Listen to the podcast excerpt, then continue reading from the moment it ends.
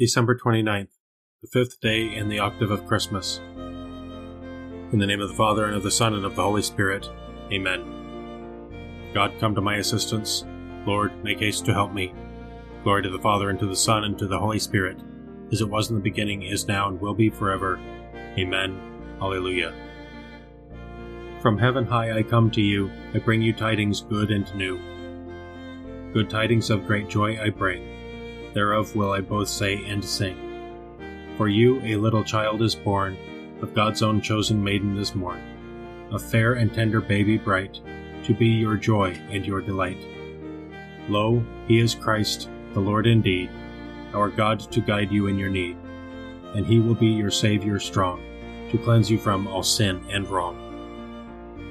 The Lord of power and might is with us, the God of Jacob is our stronghold. God is for us a refuge and strength, a helper close at hand in time of distress. So we shall not fear, though the earth should rock, though the mountains fall into the depths of the sea, even though its waters rage and foam, even though the mountains be shaken by its waves. The Lord of hosts is with us, the God of Jacob is our stronghold. The waters of a river give joy to God's city, the holy place where the Most High dwells. God is within it cannot be shaken. God will help it at the dawning of the day. Nations are in tumult, kingdoms are shaken. He lifts his voice, the earth shrinks away. The Lord of hosts is with us. The God of Jacob is our stronghold. Come, consider the works of the Lord, the redoubtable deeds he has done on the earth. He puts an end to wars over all the earth. The bow he breaks, the spear he snaps. He burns the shields with fire. Be still and know that I am God, supreme among the nations, supreme on the earth. The Lord of hosts is with us, the God of Jacob is our stronghold. Glory to the Father, and to the Son, and to the Holy Spirit, as it was in the beginning, is now, and will be forever. Amen. The Lord of power and might is with us, the God of Jacob is our stronghold. Fullness of peace will dawn on the day of the Lord, and he will be our King. O God, give your judgment to the king, to a king's son your justice, that he may judge your people in justice and your poor in right judgment. May the mountains bring forth peace for the people, and the hills justice. May he defend the poor of the people, and save the children of the needy, and crush the oppressor. He shall endure like the sun and the moon from age to age. He shall descend like rain on the meadow, like raindrops on the earth. In his days justice shall flourish, and peace till the moon fails. He shall rule from sea to sea, from the great river to the earth's bounds. Before him his enemies shall fall, his foes lick the dust.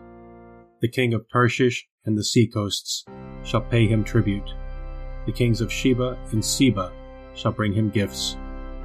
Before him all kings shall fall prostrate, all nations shall serve him. Glory to the Father, and to the Son, and to the Holy Spirit, as it was in the beginning, is now, and will be forever. Amen. Fullness of peace will dawn on the day of the Lord, and he will be our King. The Lord himself will come to save the poor. For he shall save the poor when they cry, and the needy who are helpless. He will have pity on the weak, and save the lives of the poor. From oppression he will rescue their lives. To him their blood is dear. Long may he live. May the gold of Sheba be given him. They shall pray for him without ceasing, and bless him all the day. May corn be abundant in the land to the peaks of the mountains. May its fruit rustle like Lebanon. May men flourish in the cities like grass on the earth. May his name be blessed forever, and endure like the sun. Every tribe shall be blessed in him, all nations bless his name. Blessed be the Lord, God of Israel who alone works wonders. Ever blessed in his glorious name. Let his glory fill the earth. Amen. Amen. Glory to the Father, and to the Son, and to the Holy Spirit, as it was in the beginning, is now, and will be forever. Amen. The Lord himself will come to save the poor. When the shepherds saw the child, they understood what the angel had said of him. A reading from the beginning of the letter of the Apostle Paul to the Colossians. Paul, an apostle of Christ Jesus by the will of God, and Timothy our brother, to the holy ones at Colossae. Faithful brothers in Christ, may God our Father give you grace and peace. We always give thanks to God, the Father of our Lord Jesus Christ, in our prayers for you, because we have heard of your faith in Christ Jesus and the love you bear towards all the saints, moved as you are by the hope held in store for you in heaven. You heard of this hope through the message of truth, the gospel, which has come to you, has borne fruit, and has continued to grow in your midst, as it has everywhere in the world. This has been the case from the day you first heard it and comprehended God's gracious intention through the instructions of Epaphras, our dear fellow slave, who represents us as a faithful minister of Christ. He it was who told us of your love in the Spirit. Ever since we heard this, we have been praying for you unceasingly and asking that you may attain full knowledge of His will through perfect wisdom and spiritual insight. Then you will lead a life worthy of the Lord and pleasing to Him in every way. You will multiply good works of every sort and grow in the knowledge of God. By the might of His glory, you will be endowed with the strength needed to stand fast, even to endure joyfully whatever may come, giving thanks to the Father for having made you worthy to share the lot of the saints in light. He rescued us from the power of darkness and brought us into the kingdom of His beloved Son. Through Him we have redemption, the forgiveness of our sins. Let us give thanks to God our Father, because He has rescued us from the power of darkness and brought us into the kingdom of His beloved Son. Every good and perfect gift comes down to us from above, from the Father of light. Because He has rescued us from the power of darkness and brought us into the kingdom of His beloved Son. A reading from a sermon by St. Bernard, Abbot. The goodness and humanity of God our Savior have appeared in our midst. We thank God for the many consolations He has given us during the sad exile of our pilgrimage here on earth. Before the Son of God became man, His goodness was hidden, for God's mercy is eternal, but how could such goodness be recognized? It was promised, but it was not experienced, and as a result, few believed in it. Often and in many ways, the Lord used to speak through the prophets. Among other things, God said, I think thoughts of peace and not of affliction. But what did men respond, thinking thoughts of affliction, and knowing nothing of peace? They said, Peace, peace, there is no peace. This response made the angels of peace weep bitterly, saying, Lord, who has believed our message? But now men believe because they see with their own eyes, and because God's testimony has now become even more credible. He has gone so far as to pitch his tent in the sun so even the dimmest eyes can see him. Notice that peace is not promised, but sent to us. It is no longer deferred, it is given. Peace is not prophesied, but achieved. It is as if God the Father sent upon the earth a purse full of his mercy. This purse was burst open during the Lord's Passion to pour forth its hidden contents, the price of our redemption. It was only a small purse, but it was very full. As the Scriptures tell us, a little child has been given us, but in him dwells all the fullness of the divine nature. The fullness of time brought with it the fullness of divinity.